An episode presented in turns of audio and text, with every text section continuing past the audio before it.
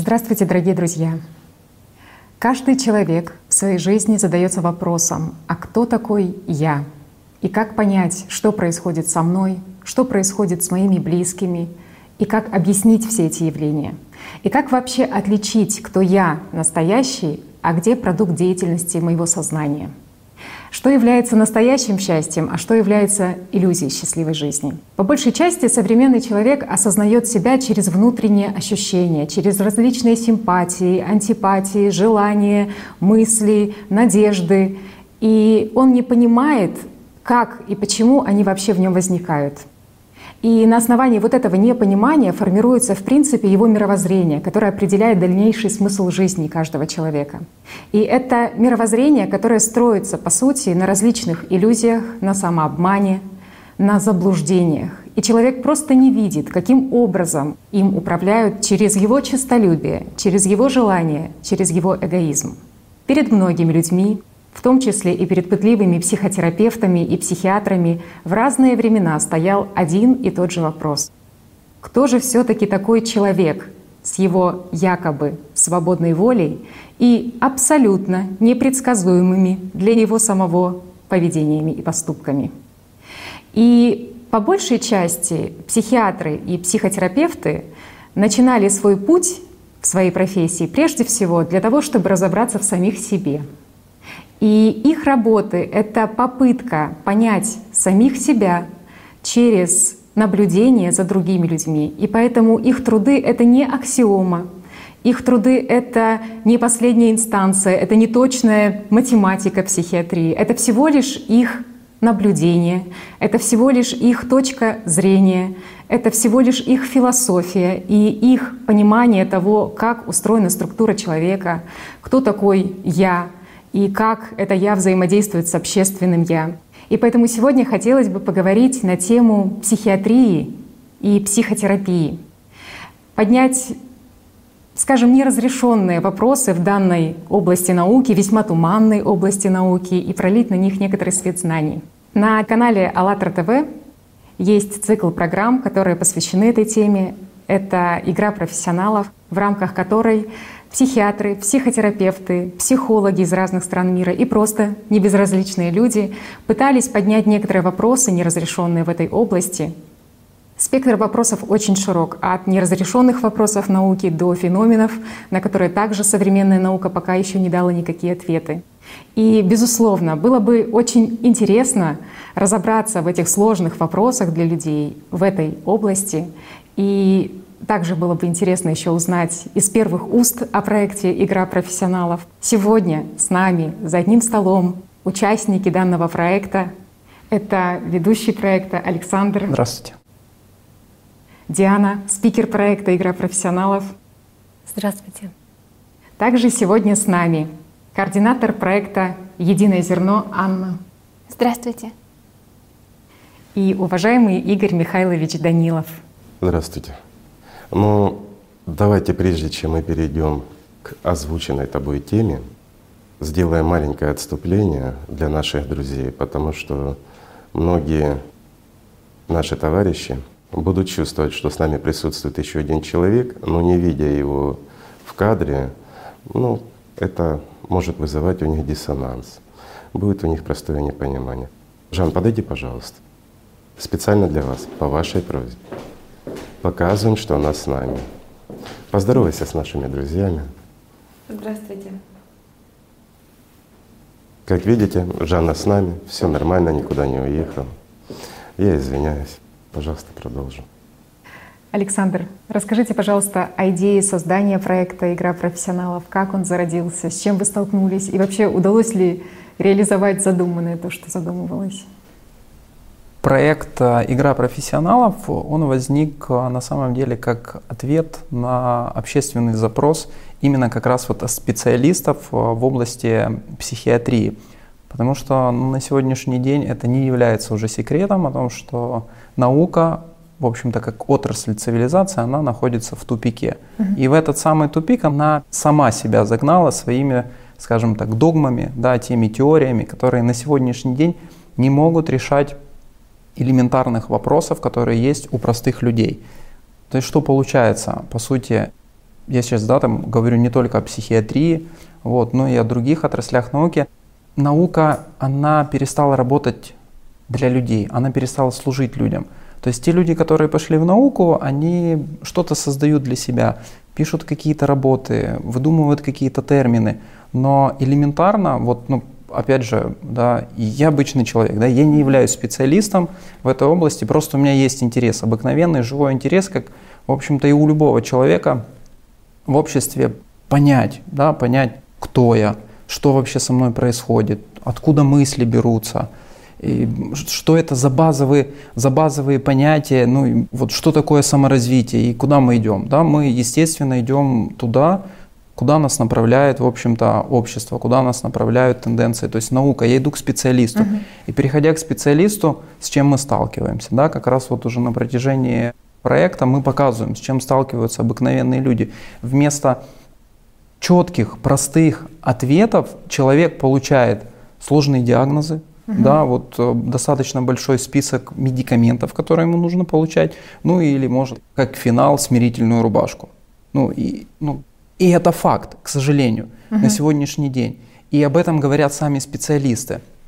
Поэтому уникальность проекта как раз заключена в том, чтобы дать новый толчок. И вот именно вот этой науке, психиатрии, которая призвана помогать людям, дать возможность развиться заново. И вот как раз специалисты, которые обратились в общественное движение «АЛЛАТРА», они пришли с запросом: мы понимаем, что-то не так, угу. мы понимаем, что мы находимся в каком-то болоте и топчемся на месте. Но уже когда специалисты стали знакомиться со знаниями, с исконными, они поняли, почувствовали, что что-то в этом есть, что угу. вот, вот здесь возможно...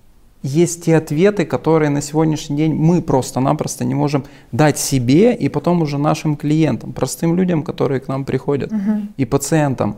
А форматом, скажем так, общения было принято процесс, да, там, так называемой игры. Им на сегодняшний день часто пользуются физики.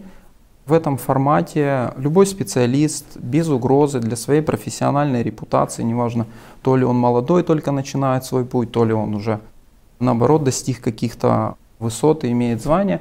Вот в этом формате он может высказывать любые идеи, любые гипотезы, и вот это поз- позволяет, скажем так, вот этот мертвый камень угу. немножко столкнуть. Вот мы это взяли за основу, за гипотезу. Мы взяли знания, изложенные в серии книг Анастасии Новых, в передачах с вашим участием, и начали пробовать. Угу. Начали пробовать, начали задавать вопросы в первую очередь сами себе, начали задавать вопросы друг другу.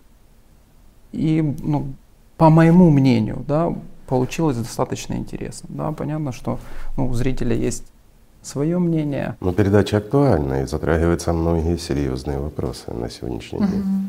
Это правда. Единственное, что, извините, немножко покритикую, вы уж простите, нет глубинного понимания того, о чем говорят специалисты. Все равно более поверхностная оценка, рассмотрение тех или иных ситуаций.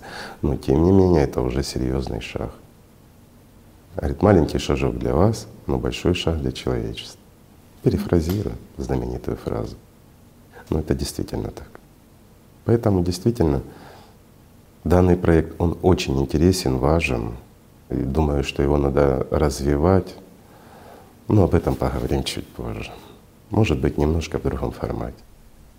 Совершенно верно. Даже сами участники проекта отмечают, отмечают это. И это видно даже вот после каждой передачи, которую мы выпускаем, мы общаемся потом, и даже сами специалисты, Диана с легкостью подтвердит, о том, мы понимаем, что проблематика обрисована, что вот где-то как-то около мы находимся того. Обозначены цели, да.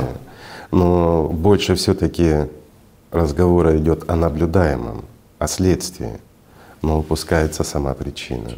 А людям в первую очередь необходимо решение задач. Им нужны простые ответы на их сложные задачи. Нужно вот это зерно, которое даст всходы. но немножечко оно как-то вот чуть-чуть упускается. Опять-таки, с одной стороны, очень хорошо, что это широкое обсуждение, много специалистов, но часто это все превращается в разговоры. И часто уходят от сути, которую, бывает, захватывают от специалиста. Я много наблюдал, смотрел ваши передачи, в частности, Диана. Она захватывает, начинает идти, но кто-то обязательно сбивает. Есть упущение здесь небольшое. Поэтому это нормально, это естественно для таких передач и в вашей попытке. Вот сохранить в форме игры свободы мысли без угрозы для репутации. Но в то же время я бы предложил немножко ее переформатировать.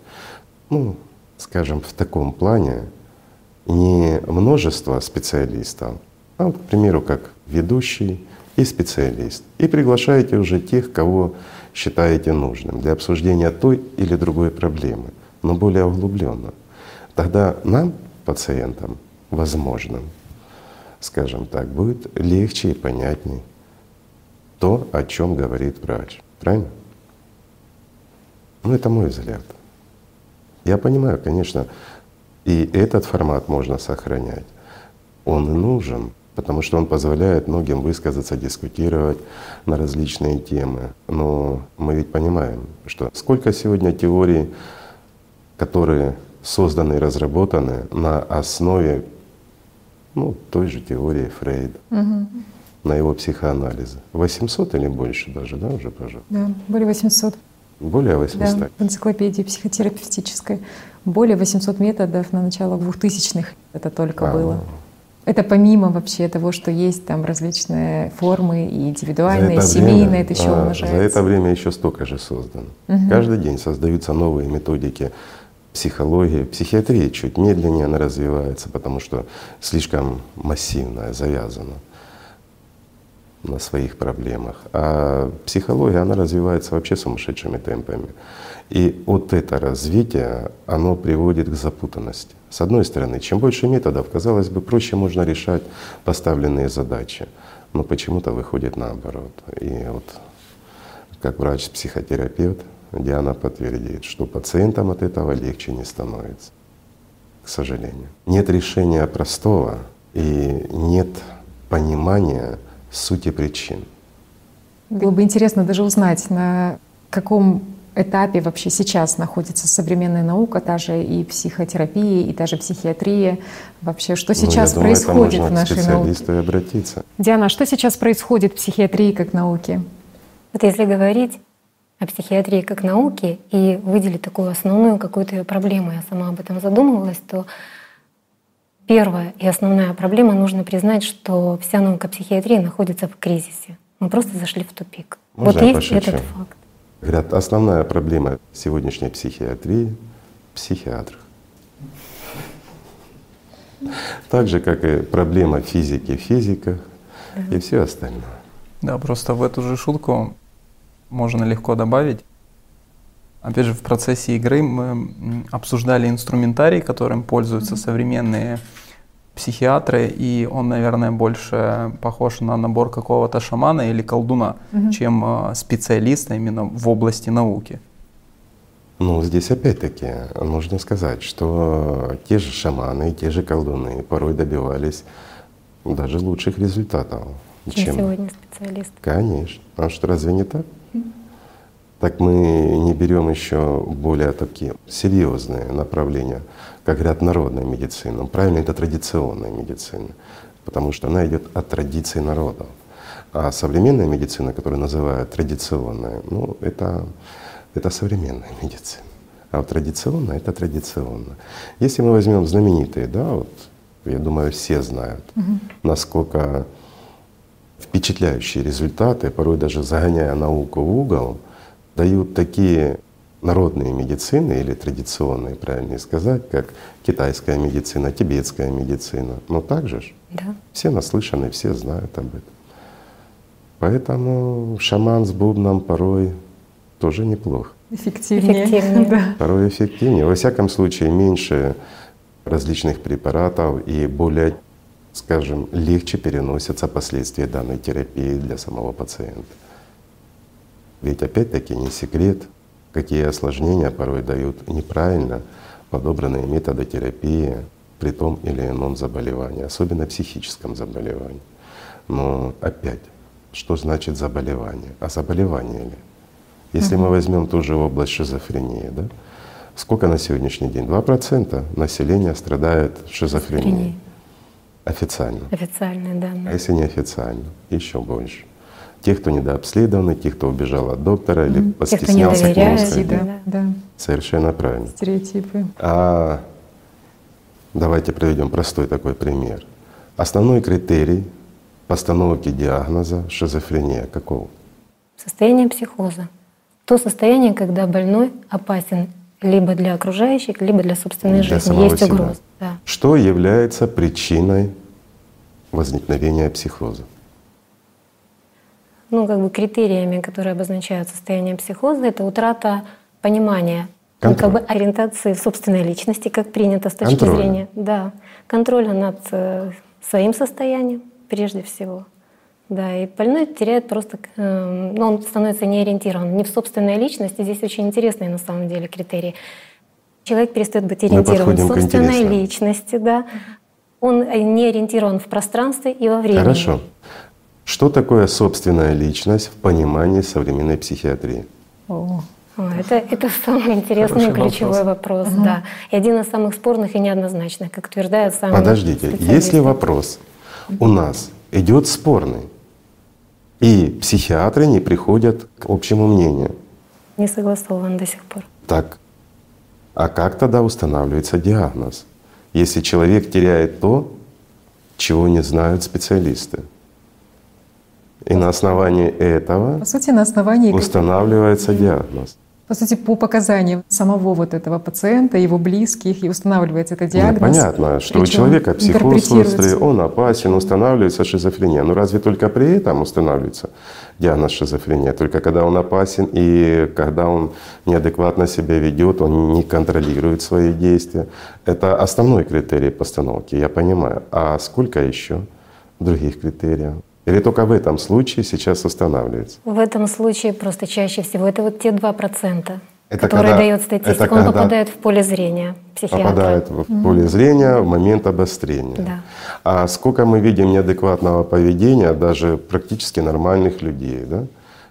Людей, которые, ну, скажем, для нас являются, для многих являются каким-то эталоном современной жизни, люди, которые чего-то достигают, и когда мы видим их неадекватное поведение.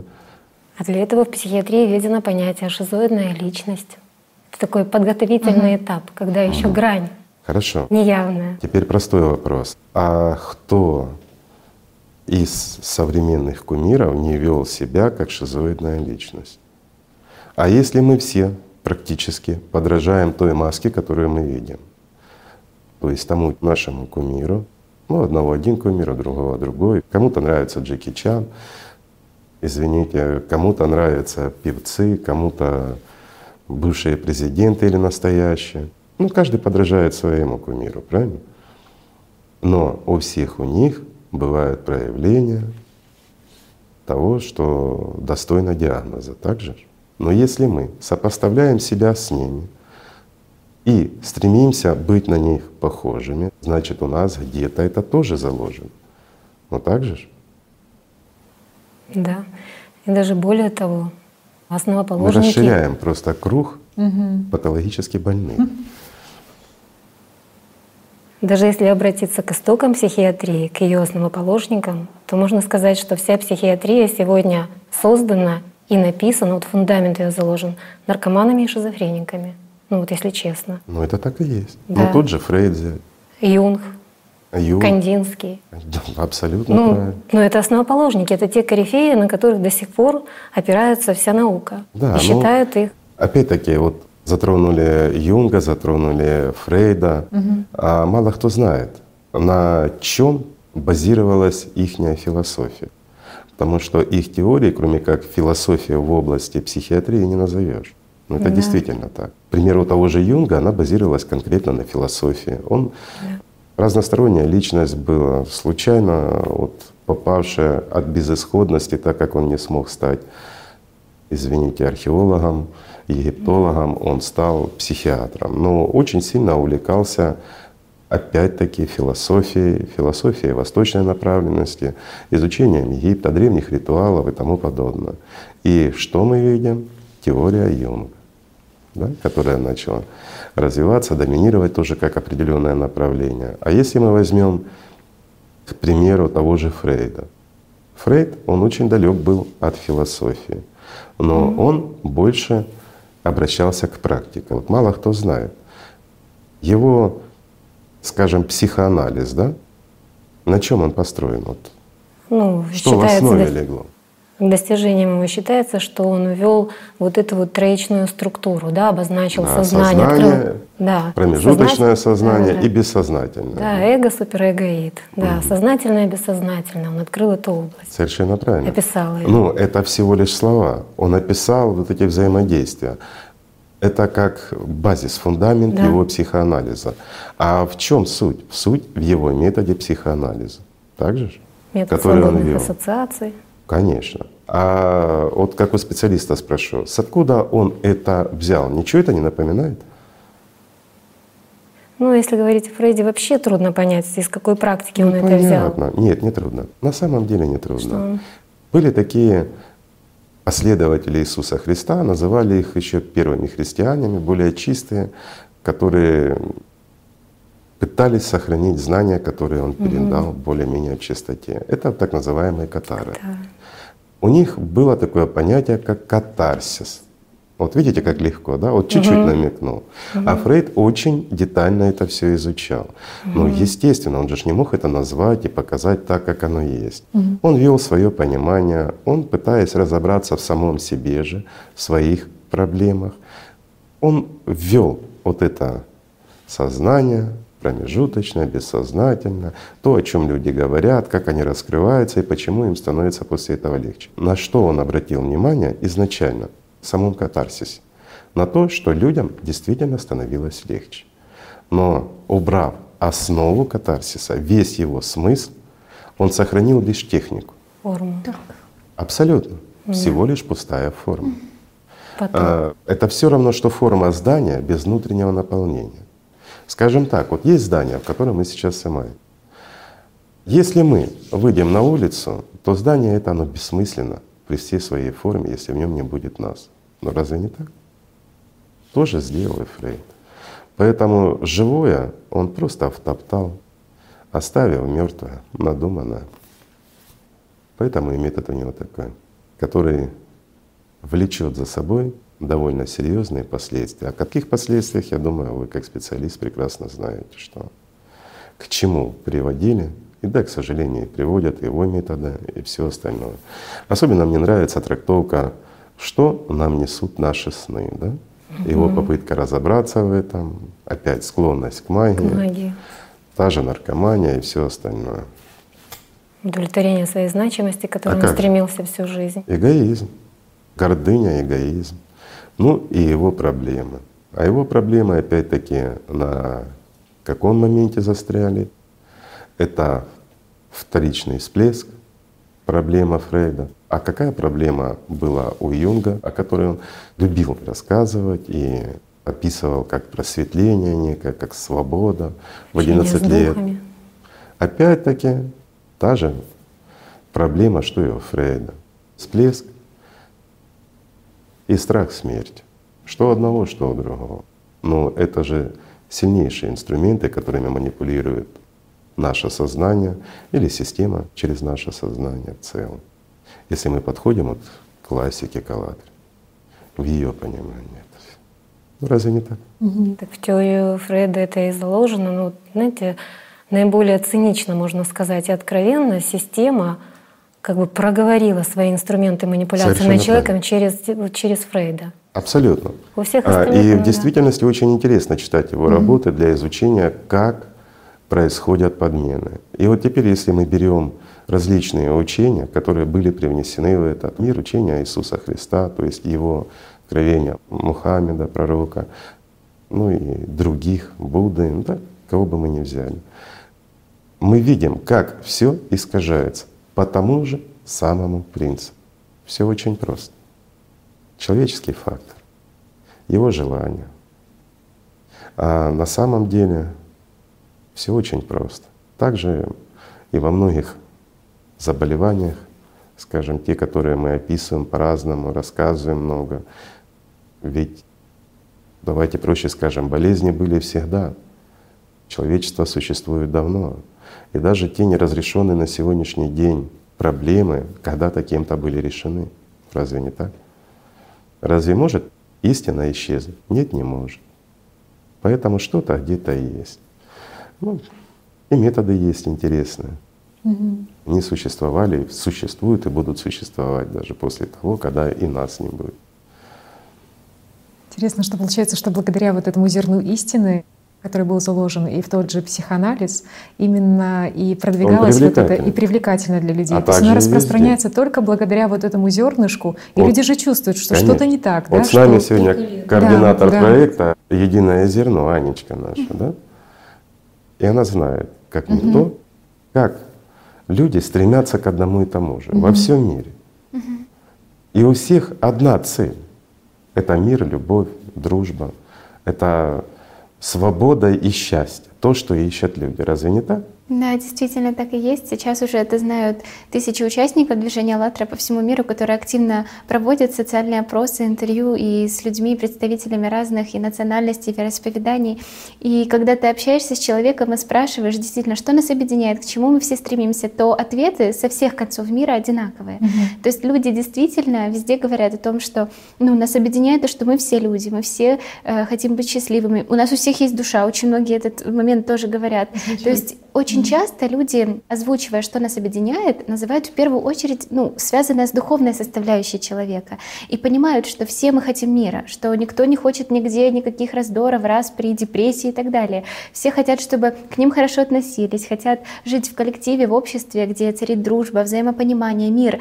И это ты на разных языках слышишь от людей разных континентов и национальностей, и понимаешь, насколько это всем близко, насколько mm-hmm. это просто, и что сейчас, ну, глядя на то потребительское общество, в котором мы сейчас живем, понимаешь, что где-то такое ощущение, да, что как нас где-то обманули, ну, сказав, что просто как сейчас какие-то другие, да, мол, ориентиры царят, хотя в действительности, заглянув внутрь каждого, ты понимаешь, что внутри человека живут совершенно одинаковые ориентиры и одинаковые устремления.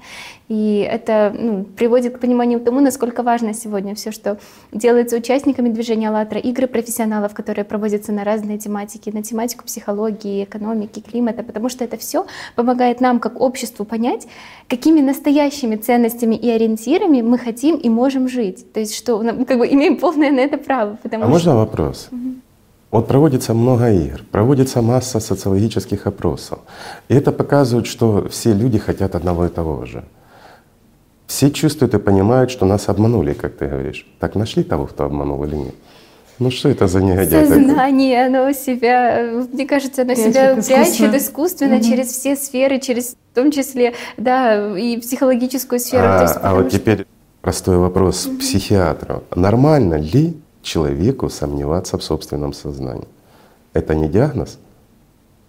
Хороший. Как человек может изучать свое же сознание? Угу. Как э, сказал один ваш коллега, говорит, это как? Сознание наблюдает за сознанием. Это, говорит, не патология ли? Отдельный диагноз психиатрический. Совершенно правильно. И сразу стоят, что у нас? Препоны. Угу, угу. То есть для того, чтобы человеку научиться видеть, для того, чтобы ему обрести свободу, понимание и убрать вот этого врага, да не человеку, а человечеству в целом, ему нужно преодолеть еще и, скажем, массу различных диагнозов, да? Опять голос в голове. Угу. Это диагноз шизофрении? Конечно. Один из основных симптомов. Вот, слышите, дорогие друзья, один из основных симптомов — голос в голове. А теперь честно поднимите руку, кто не слышит голос в голове. Не надо лгать. Без прекращения. Если кто-то не слышит, то он абсолютно подконтролен тому, кого издревле называли демоном. Настолько он отвлечен, или же наркоман, или алкоголик. Настолько озабочен внешним, что вообще не думает ни о духовном, ни о себе, ни как личности, и никогда не наблюдал, кто вкладывает ему мысли в голову. Только такой человек может не слышать голос в голове. Угу. А с остальными, со всеми, вот эти голоса различные разговаривают. Разве у психиатров нет голоса в голове?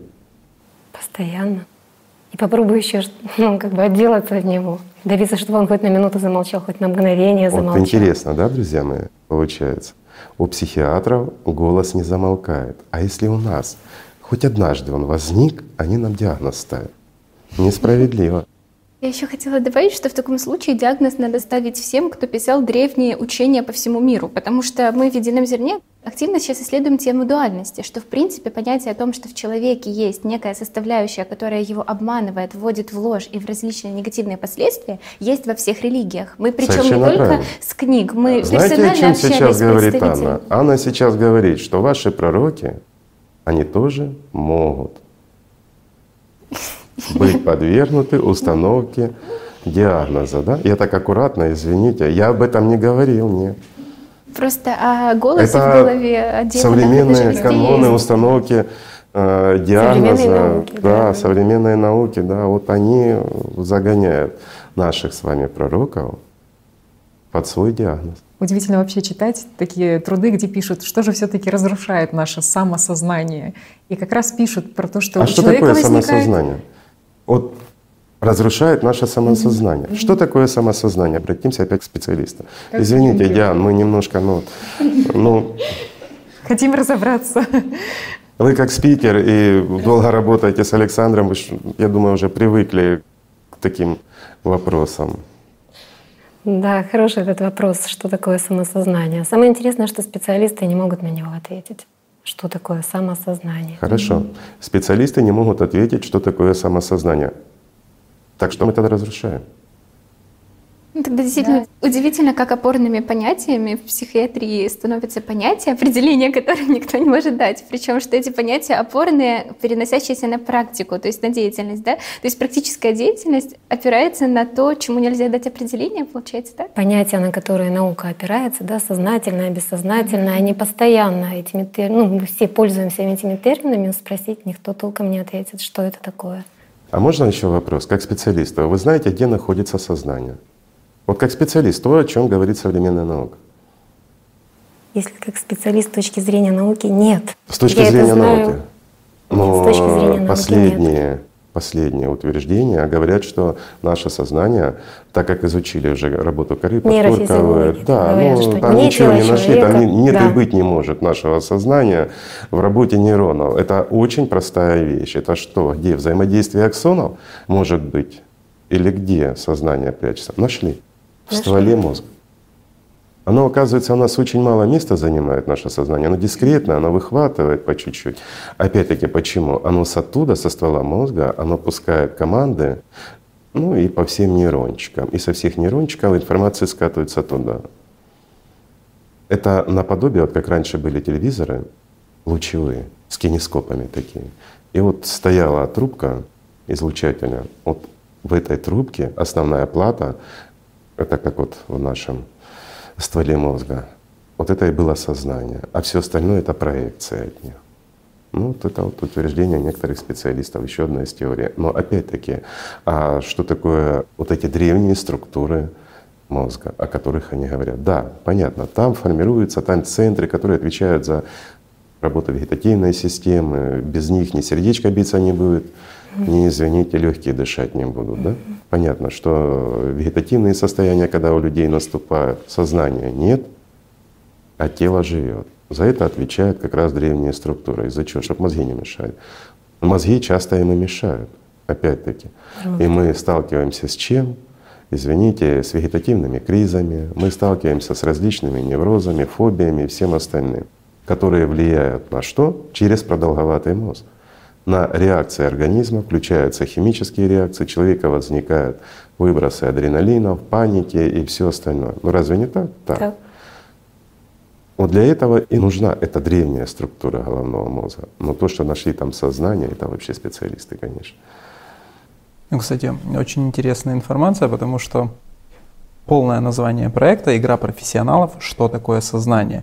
И вот как раз именно сами участники, специалисты они ну, сказали буквально на первых, на первых наших встречах о том, что определение сознания является основополагающим в психиатрии. И вот пока не будет нормального, вразумительного, да, можно сказать, истинного ответа на этот вопрос, развития у этой науки ну, просто нету. Но ответ есть? Нет. А что называют сознанием? О, ну там на самом деле приводили одно из определение, форм я, да? Да, определение. Одно вот, из и... форм я. Сколько я ну, на сегодняшний день регистрирует э, то, что заменило сегодня в науке понятие личности, истинное понятие личности. Да. А опять-таки личность. Что такое личность? С точки зрения науки, первый комментарий, который можно найти, это очень сложное и неоднозначное понятие. Вот с этого начинается комментарий. Так, опять-таки, но они же говорят что-то. Личность, вот э, берем труды психиатрии. Угу. Вот простой вопрос. Как определяется личность? Ведь часто и густо. Личность, личность и личность. Угу, угу. Что такое личность? Вот хоть какое-то определение они же дают? Дают. Во-первых, это понятие постоянно как бы взаимозаменяется. Личность, субъективный объект, индивид и вот эти вот такие путающиеся между собой взаимозаменяющиеся. Хорошо. Что такое характер? Ну, характер — это то, что определяется что? Волевыми, угу. волевыми качествами человека. А разве это не личность? Тогда нужно подойти, как понимается понятие «воля» в науке. Ведь воля в науке, она а привязана… А что такое воля в науке? Вот, это я была... не хочу, но делаю. Значит, я имею волю. Ну, с точки зрения науки, воля вообще привязана к мыслительным процессам, и она как объяснительное угу. такое понятие. Когда мысль меня заставляет, даже если я не хочу, я делаю. Да. Я так, могу… Мы опять зашли в тупичок. Мысль меня заставляет. Я понимаю, что мне нужно сделать шаг. Угу. Ну, к примеру, мне нужно сделать шаг в холодную воду. Но какая-то часть внутри меня говорит, что это тебе ни к чему. Это-то вот есть проявление воли, когда я все-таки делаю этот шаг, потому что на меня кто-то смотрит. Да? Я принимаю это решение. Есть воля. Я принимаю решение, да. А я это кто? Я это тот, я это мои мысли, получается. А хорошо, а кто тот, кто не хочет? Кто из них личность? Хм. И вот тут тупик. И вот тут тупик. Вот простой потому вопрос. Что, да. И что такое характеристика человека или характер человека? Ну, вот я ответил сразу. Характеристика человека — это характер человека. Это что? Это описание его маски, которую он носит. Разве не так? А кто из людей не носит маски? Простой вопрос. Есть ли хоть один человек на Земле, простой, обыденный? Я не беру тех, кто там в духовных каких-то, еще в чем-то. А вот просто мы обыкновенные люди, граждане. И вот хоть один из нас тот, кто носит одну маску. У меня, извините, дома чихуашка, так у нее самой там штук пять я насчитал масок. У чихуа, а у людей подавно больше. А почему? Давайте посмотрим. Простой пример. Многие как, как вот. Ребят, очень просто. Как вы себя ведете со своими родителями? Как вы ведете себя со своими коллегами? Если у вас есть руководство, как вы ведете себя с ними и как вы ведете со своими подчиненными? Как вы ведете с теми, с кем флиртуете, и со своими, извините, вторыми половинками? Сколько масок? Так где ну, правда? Вот это характеристика, характеристика маска. Как мы можем дать характеристику человека, который всегда, везде он одинаковый? Нету таких людей, которые всегда и везде одинаковы. Вот он крутой и грубый, допускает, скажем так, проявление своего характера там, где это позволительно. Но там, где это не позволительно, он совершенно другой. Почему, если это твой характер? Хм. Простой вопрос. Да? Большое заблуждение, что характер не меняется за всю жизнь, как люди часто апеллируют в этом. Характера да. не существует. Характер угу. человека — это его маска, которую он создал. Это тот образ, которым он хочет себя видеть. Угу. И он его пытается проявлять. Но ситуация его заставляет быть тем или другим человеком. Угу. И вот когда описывают человека, вот у него такой характер и тому подобное, ну, это все опять-таки описание его массы, которые легко человек может сменить, исходя из той или иной ситуации. Ну разве не так? Для того, чтобы подстроиться под нее и управлять. Совершенно. Иллюзия, да. иллюзия управления. Иллюзия, иллюзия. Власти над ситуацией, над другими людьми. Правильно. Приспособление, удобство. Да. Все просто. Так что мы дорылись со специалистами к тому, что у нас Характер изменчив, угу. личность непонятно что. А сколько у нас я, пока что наш спикер нам не ответил. Сколько психиатрия предусматривает у человека наличие я? Три я основных по Фрейду. Три основных. Ребята, у вас три основных я. Это психиатрия утверждает. И дальше мы ставим диагнозы на основании раздвоения личности. Подождите, как это раздвоение личности? Это одно я ушло, Когда... осталось два?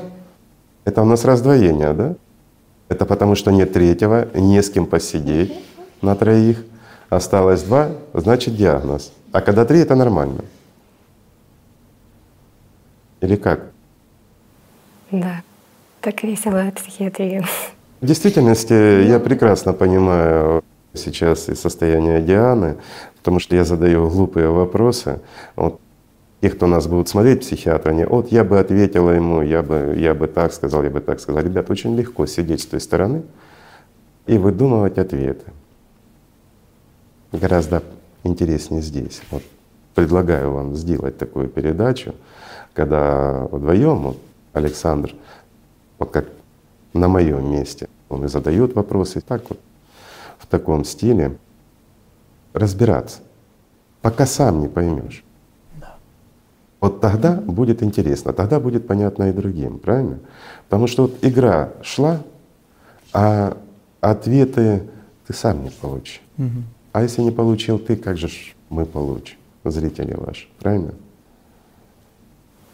Ну, на самом деле это очень хорошие вопросы, те, которые вы сейчас Они задаете. Они очень правильные. Точные, да. Они заставляют нас, как Увидеть, докторов, извините, я тоже имею отношение к медицине, поэтому я ни в коем случае не, не пытаюсь загнать в угол Диану, ни в коем случае. У меня это не получится. Она все-таки психиатр, а я нет, слава тебе, Господи. Но как человек, имеющий к медицине, я прекрасно понимаю все и понимаю все проблемы современной медицины, в том числе и психиатрии, и любой другой нашей отрасли, как, как ни крути, это так. Но искать ответы нам все-таки надо. В свободной форме. Многие ведь боятся из-за чего? Если я скажу слово не так, значит, меня посчитают не специалистом, я утрачу свой авторитет, как ко мне будут относиться. Ребят, если бы вот мы были посвободнее, как Анна говорила, люди стремятся к свободе, к любви, дружбе и тому подобное. Вот будь мы такими, какими мы хотим в действительности, мы бы давно задавали эти вопросы. Открыто и честно. Тогда приходилось бы искать ответы. Ну разве не так? Если человек занят поиском ответа, угу. он его обязательно найдет. Все ж просто. Вот сколько понимания вам пришло за период игры профессионалов? Очень много. Для вашей практики это полезно? Это, вы знаете, я бы даже назвала игру профессионалов — это такой обучающий проект, и прежде всего для самих участников. Обязательно. Вот в первую очередь. Обязательно. Вот на мой взгляд, чем он ценен, очень ценен, вот самим действием. Это уже было действие. И возможностью заговорить о том, о чем не говорят открыто. Потому что нельзя говорить. Было. Не принято. Не принято. Не принято. Если ты говоришь, значит, как же ты можешь сомневаться, если ты специалист? Да, как же ты тогда работаешь? Как же ты тогда работаешь? И помогаешь ли ты? Mm. И очень важным моментом вот было, знаете, донести, что на сегодняшний день есть гипотеза, реальная работающая гипотеза. Это очень важный был момент. И если говорить о том, что какие понимания пришли, и вот где такой тупик получился в этой игре профессионала, вот по моим собственным ощущениям. Понимаете, вот можно, вот сейчас мы говорим об информации. Какая информация есть в науке? Нет понимания, потому что нет понимания. И вот в игре профессионалов очень важно было начать именно с темы, что такое осознание. Потому что пока не поймешь и не начнешь от этого отделяться, отделяться, да, какую личность, где искать? Если мы убеждены, нас убедили, мы с этим согласились, что сознание — это и есть я, мои мысли — это и есть я. О чем мы дальше можем говорить? Ни о чем. И мы заходим таким образом в тупик да. полный. Да. Если наша мысль — это я, значит, все остальное просто уходит. Да. Как можно лечить да. то, чего мы не знаем, и можно опять-таки искать то, чего мы не ведаем? В буквальном смысле слова. Можно ли найти то, не зная что? И еще искать его там, как в сказке. не знаю где, да? А вот как интересно, наука привязывает вот даже через понятие воли, угу. создает иллюзию, что мы управляем своими мыслительными процессами. А вот простой пример. В древних религиях говорилось, что человек волей не обладает. Не обладает. Он обладает свободой выбора. Он сталкивается с двумя волями. Пассивная воля — это идущая от мира духовного. Почему пассивная? Потому что она ничего не навязывает. Она есть. И человек внутренне, вот на уровне личности, но сейчас мы говорим более о понятиям «АЛЛАТРА», да, чем понятиям психотерапии или психиатрии в целом. На уровне личности человек чувствует, как нужно правильно поступить в том или ином случае. И есть воля активная, которая идет от того, кого в древних религиях и по сей день называют дьяволом. Или же вот система, ну как бы там ни было, по-разному называют. Но всемирный разум не имеет значения. Единое информационное поле. Кому как приятнее слышать, чтобы не раздражать его демонов внутри него. И вот эта воля исходящая, она очень активно и навязывается. И она заставляет человека делать глупости. Она хорошо аргументирует, показывает перспективу будущего, мечты, которые заставляют верить и убеждают, что они могут реализоваться. Но как факт, эти мечты не реализовываются. После того, как человек, совершая глупость, понимает, что он сделал не то, он навредил себе. Ну пусть он заработал какую-то копейку. Сознание ему рассказывает, что ты возвысился над остальными, ты украл у бедных. Но они же для того и бедные, чтобы ты был выше. Ну и всякие такие глупости. Много об этом можно говорить. Но по факту сознание всегда манипулирует. Не обязательно украл, не обязательно возвысился. Просто плохо подумал о товарище. Банально, простое. Если он тебе товарищ, зачем ты о нем плохо думаешь? Если у тебя есть какой-то к нему вопрос или какая-то претензия, подойди спроси, ведь он твой товарищ. А если ты не подходишь и не спрашиваешь, тогда не называй его товарищ. Разве не так? Товарищ — это друг. Друг — это тот, с кем ты должен быть открыт. Так же, как во времена катар. Ведь что практиковалось? Не только, ну, скажем, занятия, когда у них проходил катарсис, когда они собирались, но и повседневный катарсис шел. То есть мысль негативная, которая заходила и пыталась прижиться в человеке, человек ее не держал. Он подходил к тому, против которого возникала эта мысль, и говорил: «Мне приходит мысль от демона». Он так и говорил: от демона. Ведь у меня к тебе претензий нет, а оно навязывается. Почему? И в большинстве случаев такие же мысли возникали и у другого, кому он приходил. Потому что, как правило, посылается команда в оба конца.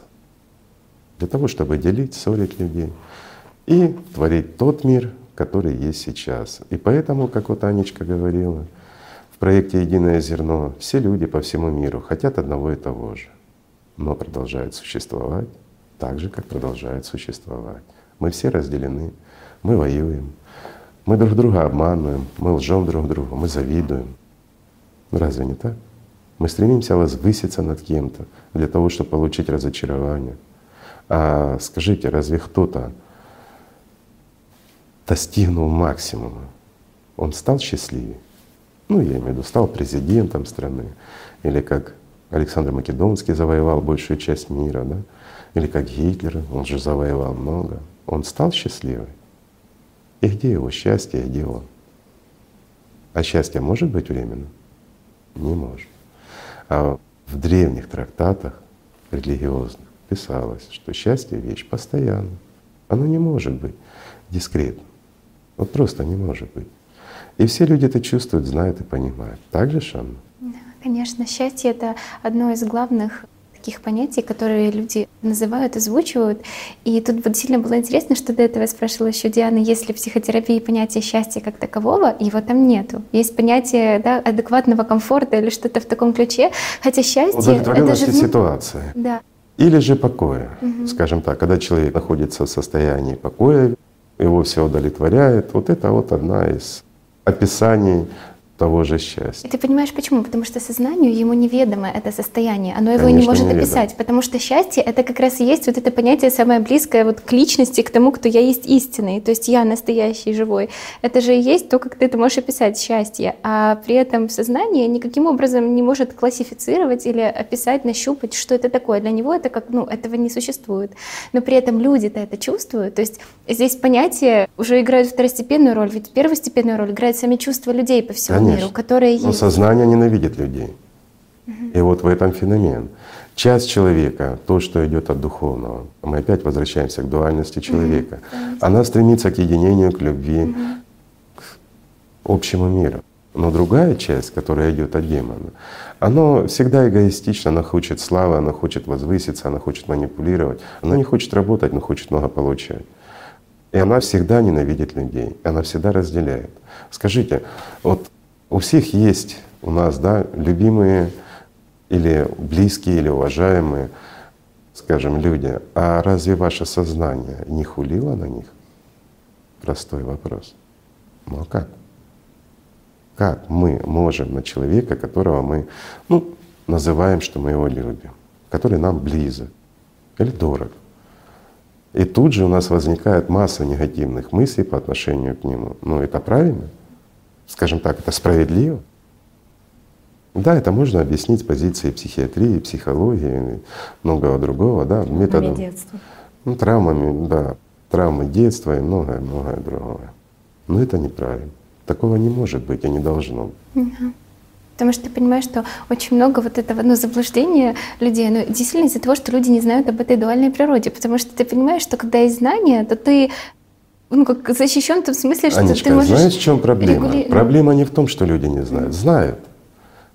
Сколько у нас людей в исламе, в мире? Больше миллиарда. Больше миллиарда, да. Uh-huh. Сколько у нас людей в христианстве? Тоже очень много.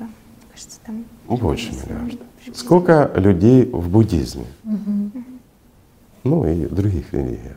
А в каких из этих религий не сказано о дуальности человека? Везде сказано. Так ты говоришь, люди не знают об этом?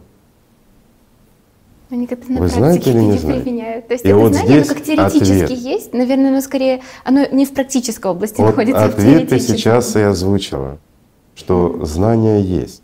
Практики нет. Никто да. не хочет этим заниматься, изучать, практиковать и все остальное. Почему? Простой вопрос.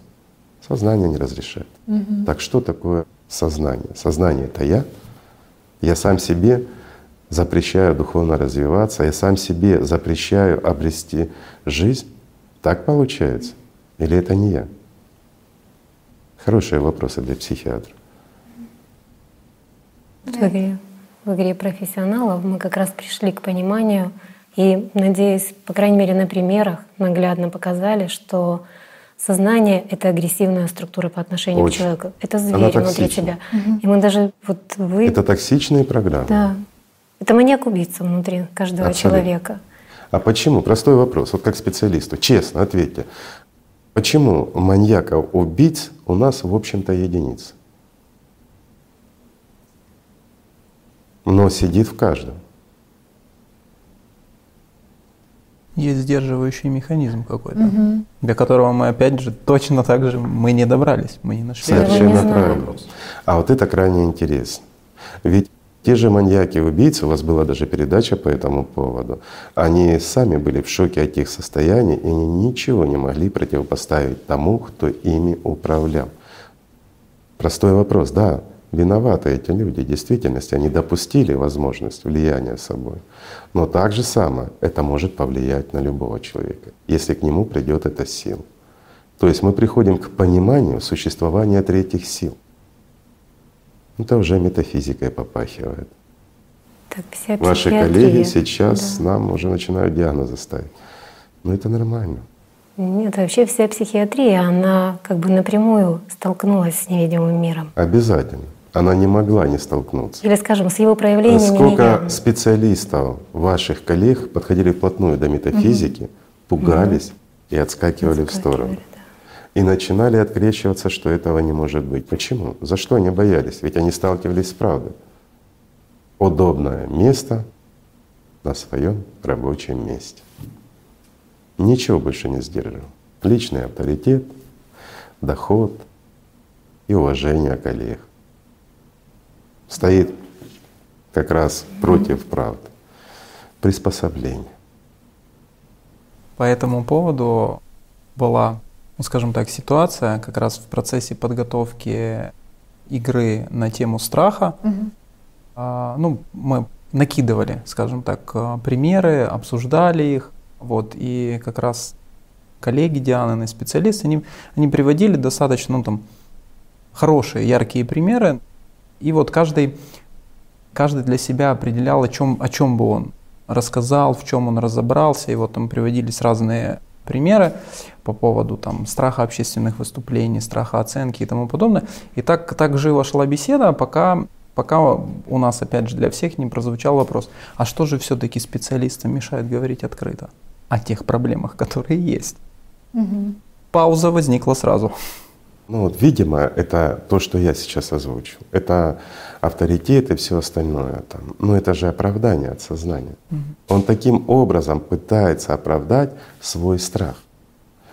Почему он не говорит о том, с чем реально сталкивается? Ну, как бы не поймут, осудят, потеряю рабочее место, авторитет снизится. Да нет, конечно. Ведь каждый, любой понимает, что наоборот, да, ну рабочее место, может, потеряет, но пациентов станет больше. Почему? Потому что популярность, известность. Ведь, извините, ни Фрейд, ни Юнг, он же ж не брезговал ничем, да? Они бы, извините, с бубном бегали, если бы была хоть какая-то подсказка, что это работает. Но они же хотели выглядеть ученым, ну такая мода была, вот они и стремились к этому, и показывали свои умозаключения в такой сложной формулировке.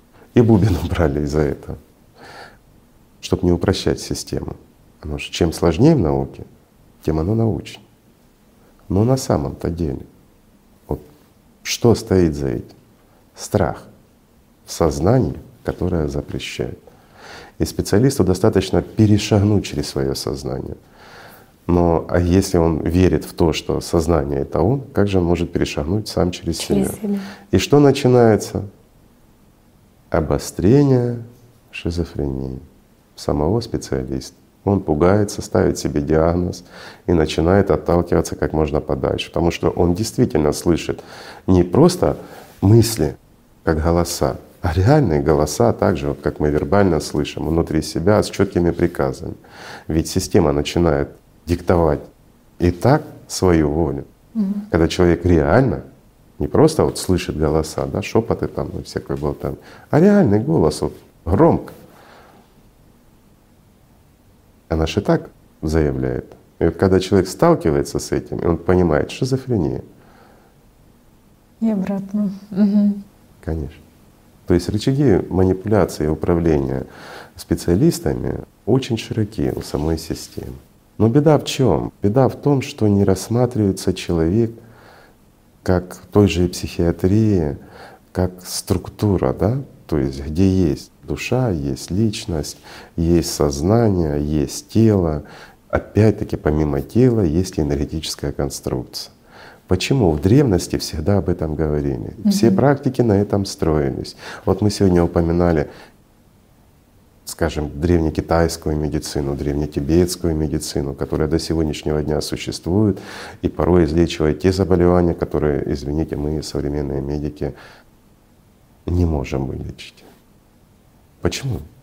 Простой вопрос. Потому что не подходят целостно к человеку и рассматривают. Хотя, опять-таки, а что такое та же китайская, тибетская медицина? Ведь это ж, ну это… ну, скажем так, это всего лишь отголосок, это тень от того искусства, вот как последние тысячи лет его называют искусство Дим Мак, да? Угу. Ну почему-то считается, что это искусство направлено на то, чтобы отымать чью-то жизнь. Нет, друзья мои, это искусство направлено изначально было. И даже в своем переделанном таком в лайт-версии, такой очень легкой, как Дим Мак, то, что осталось на сегодня, это искусство обретения жизни и сохранения ее. Ведь там Все построено для того, чтобы человек обрел жизнь в самом этом искусстве. И воздействие, которое они изучают, их гораздо больше на то, чтобы реанимировать, спасти жизнь человека, восстановить его баланс, энергетический баланс, психологический баланс, чтобы он жил нормально и существовал. И совсем немного на то, чтобы ну, противостоять в случае необходимости, скажем, тому, кто агрессивно ведет себя против человека данного. Ну, к примеру, много легенд, конечно, ходит за это искусство, но многое из них оправдано. Будем говорить проще. Да, есть и сохранилось такое понятие, как дистанционное воздействие, когда человека mm-hmm. не знает, но происходит воздействие. Но давайте разберем просто. А разве мы в повседневной жизни не сталкиваемся с этим дистанционным воздействием? Ну, честно. Приходит мысль о человеке, которого ты десять лет не вспоминал. Через пять минут он тебе звонит. Ты что, предугадал его звонок? Или есть какая-то телепатическая связь? Это случайность. А у кого в жизни не было этого? И сколько раз такое? Мы вспоминаем человека, давным-давно о нем не вспоминали и не видели. И тут же мы там через день, два, неделю мы с ним встречаемся. Это что, проскания, предвидение? Как это назвать? Ну, простой вопрос. Mm-hmm. А с учетом того, что это часто происходит, подобные явления изучали такие мэтры той же нейрофизиологии, да, или биологии, такие как Павлов, ну и Бехтерев, mm-hmm. ну и другие, да. Ведь тогда, ну да, я понимаю, тогда они основывались на таком понятии, как эфир. И они четко все доказывали, ставили опыты, и эти опыты работали. И сколько работ было в то время, которые показывали реальное существование ну, той же телепатии, той же проскании, того же телекинеза. А потом вдруг раз оно и исчезло вместе с эфиром. Ну, мы не будем даваться, что такое эфир, куда оно делось. Просто эфир, он очень легко объяснял все эти проявления, как они работают. Когда убрали эфир, не с чем было связывать, все, все остановилось, развитие. И эта наука стала. Потом это объявили все лженаукой, метафизики не существует. Ну так проще. Ну а почему оно тогда работает у вас, друзья мои, если оно не существует? Хороший вопрос, да? И вот мы оттолкнулись от элементарного. Но, кстати, эфир, он объяснял то, что сейчас ну, крайне тяжело объясняется с позиции физики. Приведу простой пример. Ну, для того, чтобы было понимание, что проблема у нас не только в области психиатрии, ну, скажем, проблема у нас есть и в физике. Берем простое взаимоотношение. Планетарное. Земля, Луна и Солнце. Гравитационное взаимодействие этих трех тел. И почему Луна до сих пор находится на своем месте? Разве это не нарушает законы физики? Простой вопрос. Исходя из всех законов, как бы мы ни крутили, я понимаю, там центробежные, все остальное, все это не то. Вот если непредвзято смотреть, то Солнце должно было давным-давно отнять у нас Луну. Но Луна на своем месте. А вот эфир это легко объяснял. Само понятие эфир. Но его нет, нечем руководствоваться, не на чем, скажем так, объяснять. Вот художник, если мы у него заберем краски, заберем холст, кто? Простой вопрос. Фантазер, mm-hmm. мечтатель. Вот так вот. Практики, которые совершенно недавно ставили доказательные эксперименты и показывали практически то, что мы сейчас называем несуществующим фактом. Так же? Так вот, на вот этих несуществующих фактах и строились древние знания, как помочь человеку, в том числе и искусство Дим Мак, и дистанционное воздействие, и точечное воздействие, и многое другое.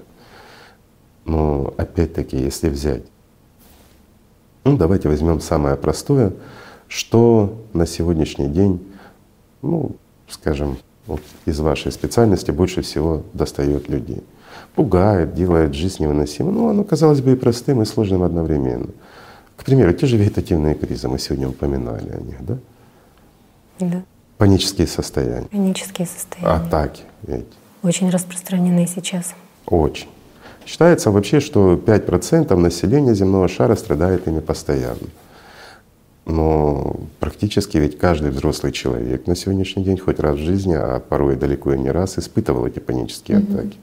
И опять-таки, чем больше будет развиваться информационный такой, скажем, мир наш, чем больше он будет усложняться информационно, тем чаще будут происходить эти атаки. Все между собой коррелируется и взаимодействует. И вот если мы опять-таки рассмотрим, да, мы обсуждали mm-hmm. буквально недавно, по поводу того, что если мы проведем такую кривую и корреляцию между экономикой, угу. между катаклизмами и развитием, депрессии, расстройств различных, да, различных да, заболеваний вашего профиля, да. они растут одинаково. одинаково. Простой вопрос: а почему? Как это все между собой взаимосвязано? Конечно, можно выдвинуть теории и попытаться это каким-то образом объяснить и доказать, но это все равно ж не покажет истину. Вернемся, ладно, к нашим вегетативным кризам. Угу. Какое лечение на сегодняшний день? Вот у меня этот вопрос уже напрашивается.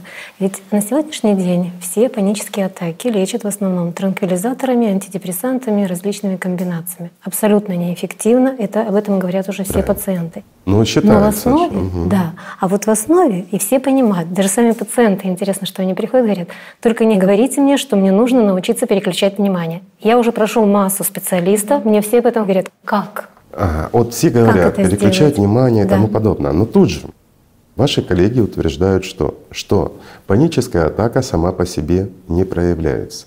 Это является следствием, ну, начиная от пролапса там, клапана, да, заканчивая болезнями щитовидной железы, оно на чем-то базируется. Угу. И благодаря этому срабатывает пусковой механизм, выброс адреналина, что-то должно этому способствовать. И для того, чтобы вылечить, надо найти, что явилось пусковым механизмом.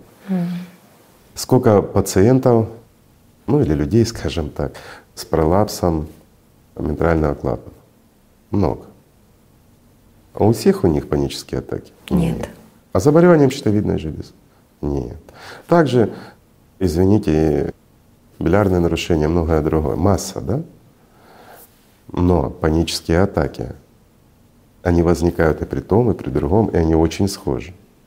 Так они являются следствием тех заболеваний или чем-то другим? Вот, сегодня все вот приверженцы биологических теорий как раз в это уже сами уперлись и засомневались. А может быть, все-таки все наоборот. Длительно переживаемые эмоции запускают изменения в теле. Они, изменения в теле запускают какие-то эмоциональные состояния. Вот интересный вопрос. Они да? уже начинают его сами себе задавать. А, сами задавать. И опять-таки, да. вот все знают, надо переключить внимание. Почему? Потому что приходит мысль навязчивая, мы чувствуем какие-то изменения, и в последующем это все развивается. Мы доходим до вегетативного криза, мы его получаем, пережили, потом мы его боимся. Раз мы его боимся, он вернется? Ну, конечно, вернется. Да. Опять-таки, ну что здесь? Получается психологическая составляющая. Так суть панической атаки — это сосредоточение на определенных мыслях. Ее суть в этом. И сами пациенты говорят: как только мне удается переключить внимание, хотя бы временно, все. И даже вот при встрече с пациентом переключаешь его внимание, все, атаки нет. Но не получается. Ну, Самостоятельно. Нет... Разве да. это способно методом переключения вылечить это заболевание? Нет, только одно переключение. Хотя вот если бы человек научился, понимал, кто управляет вниманием, да, тут было бы намного проще. Всё, тогда бы да. никаких ну, панических так, атак вот, нет. Одна из древнейших медитативных практик, но она так граничит уже с духовной, называется «Четверик», и вот она описана в этой угу. книге «АЛЛАТРА», да? А угу. практиковалась она тысячи и тысячи лет назад еще. Из-за чего? Из-за того, что человек, зная свою конструкцию, он чувствовать начинал. Еще никакой атаки нет, но он чувствует активность одной стороны, и он тут же может провести действие, которое блокирует или купирует этот кризис, он еще не начался даже. Также это относится ко многим другим факторам.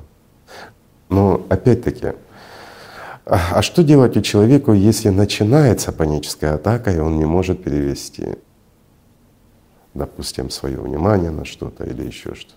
Принимать транквилизатор. Ну, на сегодняшний день, да. Ничего другого не предполагаю. Ну, а что дают транквилизаторы? Ничего, обездвиживание на какое-то время, ну, как снятие этой тревоги, уменьшение ее на время, на время. Ну, а механизм действия разве не схож по вредности для человека, как алкоголь и наркотики? Да. Вот то, о чем мы постоянно забываем, когда мы говорим, что ну, как бы мы можем лечить, сторонники лечения, фармакологического лечения, да, заболеваний, химического лечения. Но мы забываем о том, что в побочных эффектах всех психотропных препаратов находится весь перечень психических болезней. Конечно, которые способствуют да. их развитию. Да. И синдром отмены гораздо тяжелее, да. чем то, от чего они лечили. Вызывает сильнейшее обострение. Конечно. А вот берем обратно вот самые простые — депрессия, там, ну или опять-таки вегетативные кризы, эти панические атаки, вот как мы говорим, да, возникают. Человек принимает от них препараты, ему стоит отменить. Количество идет. Суицидов каково? Да, увеличивается сразу. Простой вопрос. Это мы берем самое тяжелое. Так они в разы увеличиваются. Не столько убивают панические атаки, сколько отмена препаратов да. в последующем. И это все знают. А это почему происходит? Потому что человек получает безысходность. И пытаясь вырваться, он делает то, что хочет его сознание. Ведь это сознание его заставляет совершить суицид. Опять-таки в то время, когда он не хочет. А когда он не хочет, вот тот, кто не хочет, это и есть личность. Вот видите, как легко найти. Ну, найти легко, тяжело жить ведь. Так вот, возвращаясь опять-таки к более древним методам, тут же метод Дим Мак, да, или искусство Дим Мак. Ведь там есть базовые практические приемы, которые позволяют легко купировать эти состояния. Ну и, скажем так, не только панические атаки, но и различные навязчивые состояния, из которых очень легко выйти благодаря элементарным приемам. Вот, к примеру, для, ну, это одно из первых, то, что они используют как средство самопомощи для, скажем, избежания как психологических проблем, но также оно более широкого действия. Вот этот первичный такой прием, он позволяет избежать, скажем, тяжелых последствий при отравлениях различными ядами. Причем вот, опять-таки, поразительно. Я сейчас расскажу этот метод, я думаю, он будет интересен и вам, ну и да. нашим друзьям, товарищам. Поразительно в том, я просто забегаю наперед, что он, да, воздействие на точки, да, там правильное дыхание, сосредоточение внимания, ну как бы оно так вот… Все легко объясняется с позиции психиатрии. Человек отвлек внимание, сделал себе больно, его попустило, плюс задержка дыхания, опять-таки обогащение углекислотой, mm-hmm. сосудики расширились, ну и как бы кризик прошел. Тогда простой вопрос.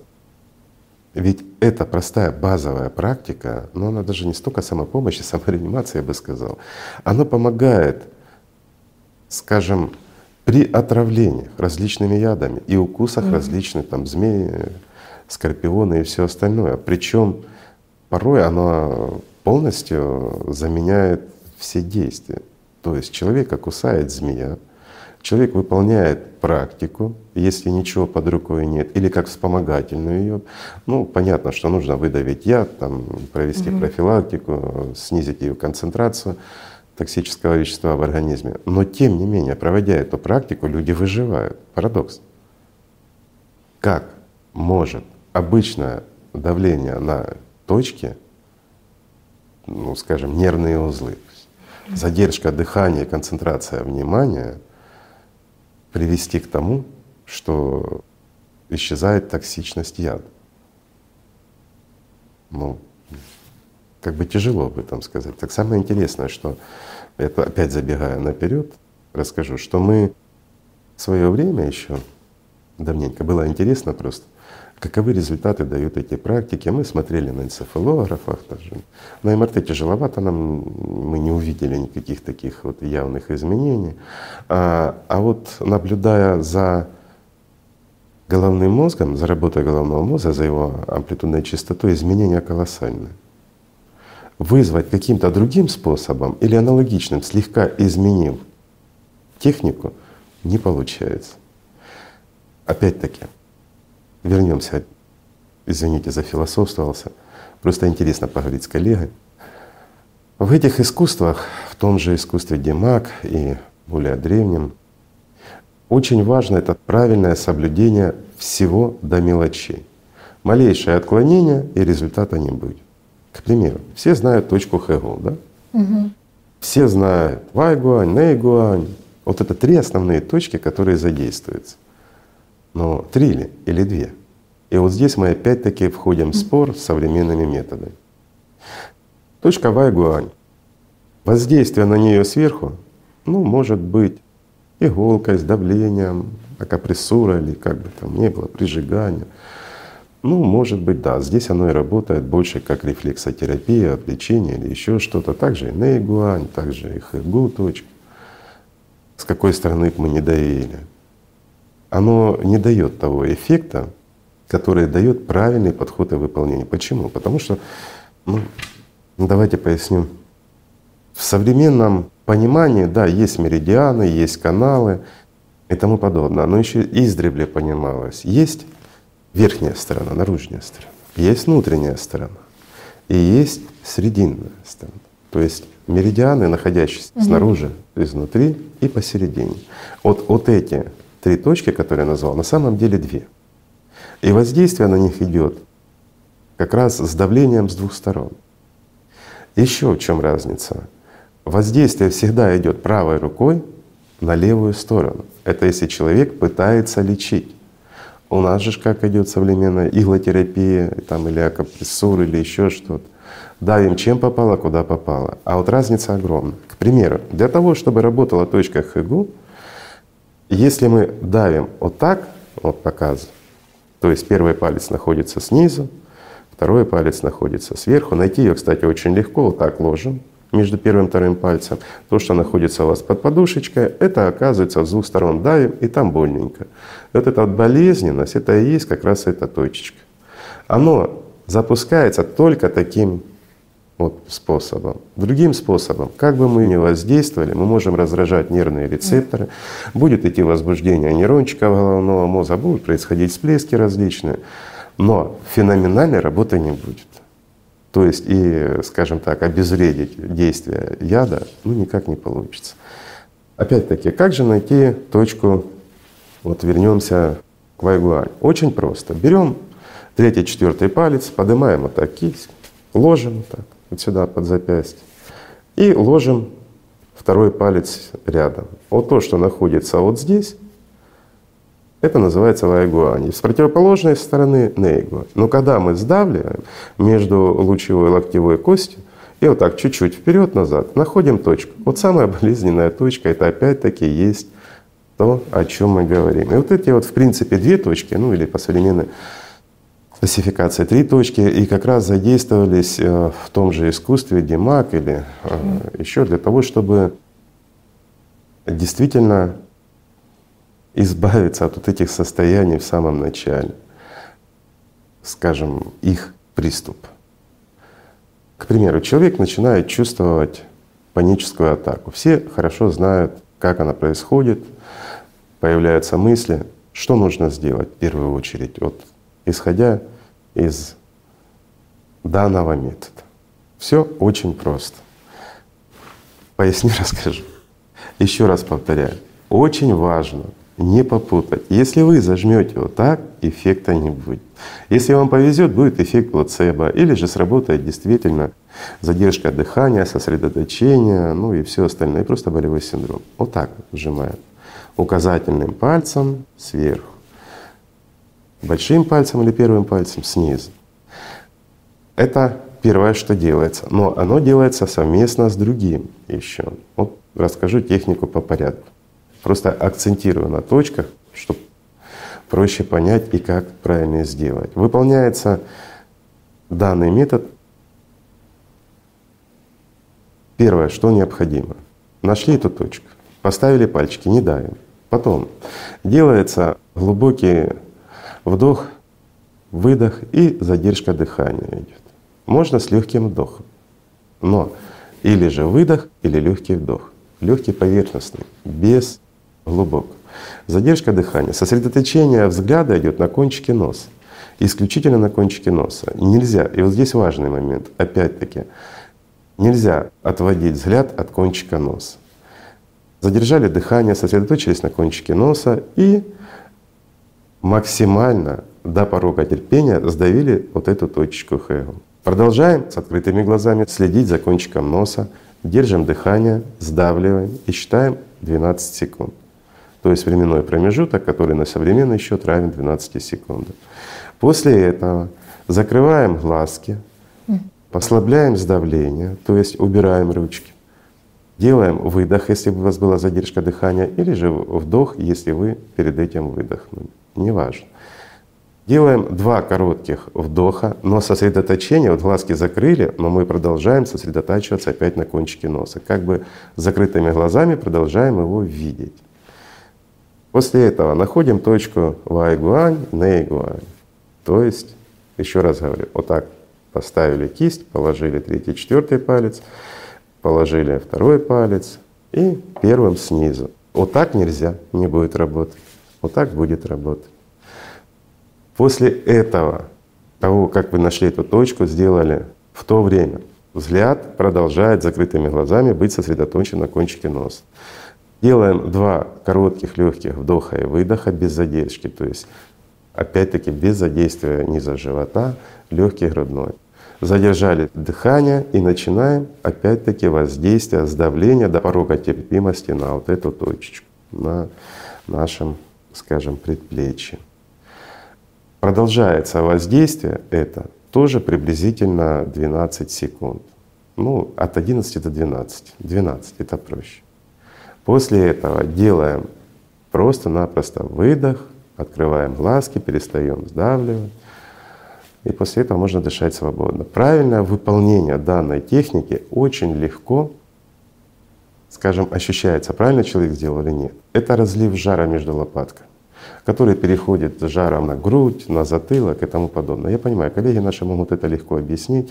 Первое — это сдавление боли. Второе — сосредоточение. Мы перевели все мысли, мы уже ни о чем не думаем, мы держим взгляд, потому что, не дай бог, ты его уберешь. Задержка дыхания, ну, как мы уже говорили об этом, это насыщение углекислотой. Конечно, любая паническая атака уйдет. Ну, это ж понятно. Извините, а как же ж прединфарктные состояния, которые легко купируются этим, убираются? Те же яды, те же… Человек, когда находится в крайних стадиях, а это техника самореанимации, которая позволяет ему выжить. А как же ж нанесение ран ядовитым оружием, которое в древности было, и, извините, заживало, то есть получается, токсические вещества переставали действовать. То, что яды переставали действовать, это факт, это испытано. Но не советую баловаться и играться. Еще сразу хочу сказать по этой технике, нельзя ее делать более двух раз к ряду, как бы тяжело ни было человеку, в каком бы состоянии. И ранее, вернее, чем через двенадцать часов, не следует ее повторять и злоупотреблять ей не надо. Все есть лекарства, все есть яд, таковыми их делает дозы. И еще не надо экспериментировать, воздействовать левой рукой на правой, будет обратный эффект. Это тоже правда. И вот мы замечали много, да, я немножко отвлекусь, как люди здороваются. И вот для понимания, вот это пальцы поверхностного воздействия, то есть мы можем этими пальцами воздействовать mm-hmm. на поверхностную часть. На внутреннюю часть мы не можем. Первый палец, он у нас идет по меридианам, он идет от внутренней части. И вот им мы можем воздействовать на внутреннюю сторону. Касательно это ноги, живота, спины не имеет значения. Тогда оно работает. Но работает с такими мелочами. Неправильно задержал дыхание, неправильно отвлекся, посмотрел, и уже происходит сбой. И техника не работает. Правильно? Все работает. Вернемся к простым воздействиям. К примеру, ну, за Дим Мак заговорили, просто интересно. Вот люди здороваются. Дай ручку, пожалуйста. Вот все знают, здороваются. И вот смотрите, насколько интересно, что воздействия вот эти при здоровании, говорят, вот люди могут воздействовать каким-то. Не могут. Почему? Потому что то, что должно работать, поверни, пожалуйста, так, здесь, угу. оно находится здесь. То, что должно работать здесь, угу. оно находится здесь. Сверху. И говорят, вот эти вот секретные давления, угу. это все в кино работает. Но в Дим Мак часто использовались другие приемы. Mm-hmm. И мы часто видим, как определенная организация, которая ввела это все, ну это уже, ну хотя давно уже, несколько тысяч лет существует, оно вело раз, особые рукопожатия. Mm-hmm. Мы это наблюдаем по телевизору. Сверху, да. И вот без смеха простые, вот как сейчас показал метод, простые воздействия способны влиять на здоровье людей, и через время это сказывается. Простой пример для тех, кто в теме. Если бы вот этот легкий метод из такой самореанимации знал бы человек один, который в свое время был, я бы даже сказал, не просто известный, это была легенда, он бы не умер в тысяча девятьсот семьдесят третьем году от отека головного мозга. То есть, ну, те, кто знает, те поймут. Почему? Потому что есть методы не только реанимации, но и методы воздействия, которые могут вызвать различные заболевания. Но еще раз говорю, это не основа Димак. Димак он для другого создан. И вообще история Димак, она очень интересна. Где-то первые упоминания о нем идут уже, если мы берем по записям, ну где-то около тысячи лет назад он впервые начал упоминаться. До этого было то же самое, называлось по-другому, но более расширенно. Вот Димак — это уже такая лайт-версия «Пути Старого Ламы». Это так называлось то искусство, которое называют сейчас Дим Мак. А еще за тысячу лет до этого оно называлось «Три шага Гаутамы». Вот смотрите, какая… Ну, «Три шага Гаутамы» оно включало в себя еще больше знаний, чем включалось уже в путь Старого Ламы. То есть получается, мы не развиваемся, а утрачиваем за годами. Ну, «Три шага Гаутамы» тоже интересно. Ну, в принципе, для того можно об этом поговорить, не давая сильно подробностей тем, кому это интересно. Ну а о Будде знают многие, поэтому нам, пожалуй, и не стоит сильно углубляться в эту тему. Но я думаю, людям будет интересно, почему такое название, и откуда оно взялось. Мы можем сегодня найти в буддийских источниках о том, что когда молодой Гаутама искал сокровения, просветления, он находился еще в поиске, скажем, своего озарения, просветления. Он отправлялся за пределы Индии и посещал Тибет, Алтай, не просто так посещал, он искал Шамбалу, но об этом можно еще найти, что он искал. Но то, чего мы не найдем, и то, что его последователи стерли в корне, это то, что в Шамбалу его не пустили. Ну как это? Будду и не пустили в Шамбалу, поэтому это убрали и затерли. Но то, что вот он совершал свои такие вот вояжи, это было. И самое интересное, что даже в преддверии Шамбалы в Беловодье, на Алтае его пустили с пятой попытки. Но это не говорит о том, что он был такой вот нехороший, наоборот. Из-за его настойчивости, искренней внутренней чистоты его не просто пустили, его ознакомили со знаниями АЛЛАТРА, его более того, его ознакомили даже с наукой Беляо-Дзи, или же, как по-другому оно звучит, «Учение Белого лотоса». И вот это вот АЛЛАТРА и Белый лотос, они легли в основу и явились тем инструментом, благодаря которым в последующем Гаутама стал Буддой. И эти знания, вот так какими, какие они были, какими он их получил, он передавал при жизни своим ближайшим ученикам. Те на протяжении практически ста лет передавали своим ученикам. Но не прошло и сто лет после ухода с отсюда Гаутамы, как вообще понятие знания АЛЛАТРА исчезает. А такое понятие, как учение Белого лотоса, оно большая часть отбрасывается за непониманием, зачем оно нужно. Оставляется только практическое, то, что можно было применять тогда и с учетом развития. Ну это как раз вот методы различные, воздействия, немножко тайного знания, немножко метафизики.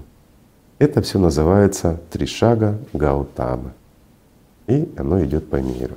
А то, что было АЛЛАТРА, оно почему-то настолько исказилось, переделалось, усложнилось, В общем, переделали все, да, нельзя, как всегда, исказили, но опять-таки вот сейчас многие подумают, ну, как всегда, вот исказили. Ребят, а на самом деле тому, что привнес Будда, и практически сто лет после него оно продержалось в чистоте, в этой цивилизации человеческой — это рекорд.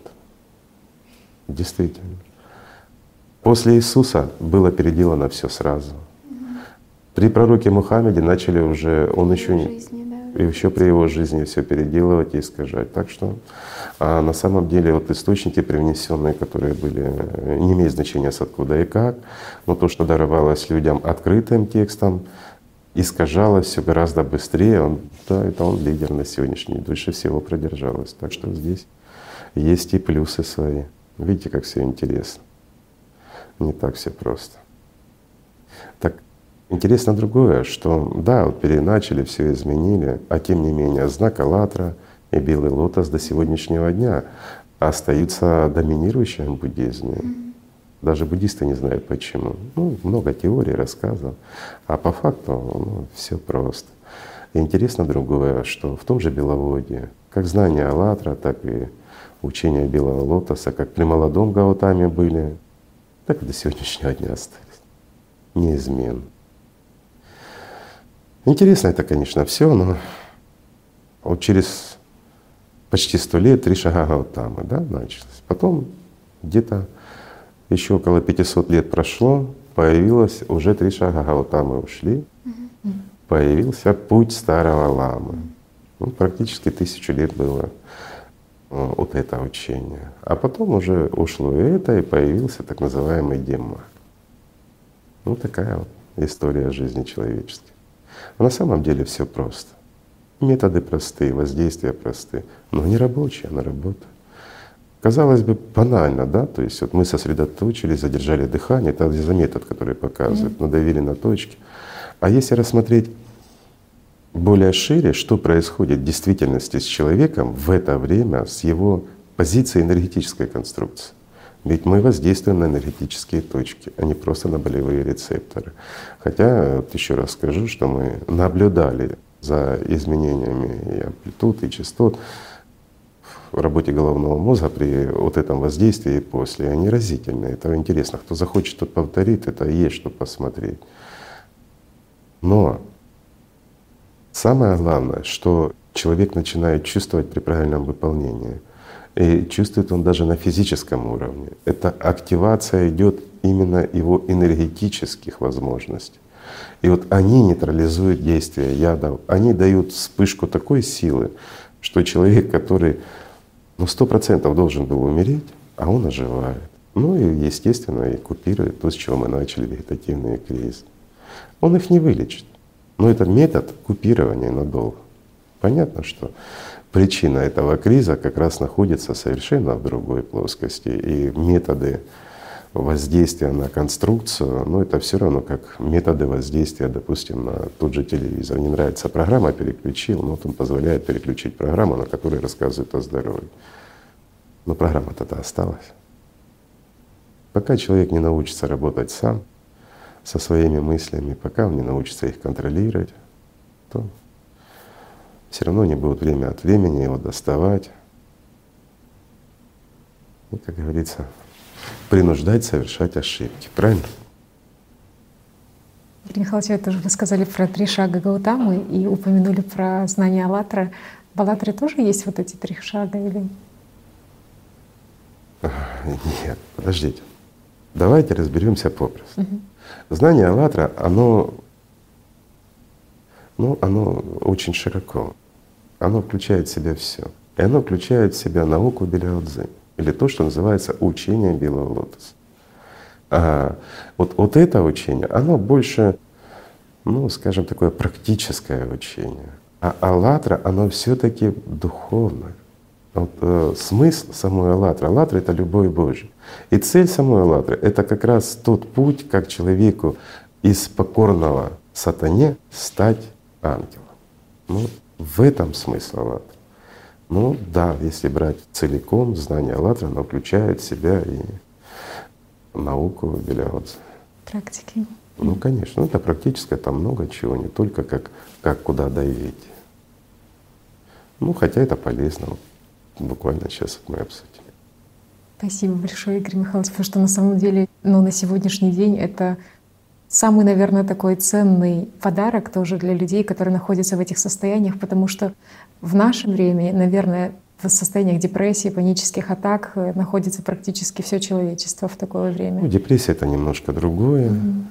Здесь депрессия мы уже обсуждали, и вы обсуждали на своих играх. Прекрасно понимаем, что это такое. Это не панические атаки, это эгоизм. Запредельный. Mm-hmm. И вот интересно, что, mm-hmm. ну, оно, может быть, неправильно будет сказано, но, скажем так, в крайне тяжелых условиях жизни у людей не бывает депрессии. Я так культурно выражусь. И примеров тому исторических очень много. Так что… Интересно, что родственники самих пациентов, они когда приходят, ну и, понятно, стараются пообщаться с врачом, и говорят: доктор, вы извините, конечно, мы понимаем, у нее диагноз, и это очень тяжело, ей надо помогать. Но вот как мы понимаем, то это эгоизм чистой воды. Ну, это то есть сами есть. люди, они mm-hmm. прекрасно ну, понимают все понимают, суть. все знают. Да.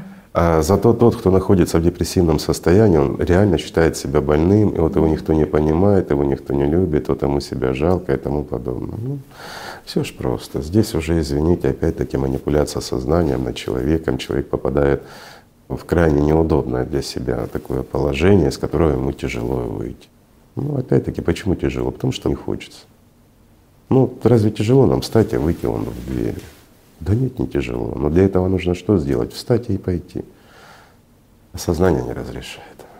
А еще вот интересно было спросить, что до этого мы также общались, что каково определение вот здорового человека? Потому что все говорится о том, что лечат, вылечивать, вылечивать. А какая картинка как бы того, точнее не картинка, какое понимание того, какой он вот духовно здоровый и по-настоящему здоровый человек? По-настоящему здоровый человек, я скажу так, с ангелом в груди. Не просто отдельно личность, отдельно душа, отдельно сознание, а ангел в теле. Вот это по-настоящему здоровый человек. И глубоко наплевать, больное тело или нет, он уже здоровый, потому что он не умрет. Он обрел жизнь. И он действительно живет полностью в любви и в счастье. По-моему, это самое лучшее, что может быть. Правильно? Так что, дорогие друзья, спасибо большое, что вы были с нами. Давайте просто любить друг друга и стремиться к тому, чтобы мы были здоровы. Все. Спасибо.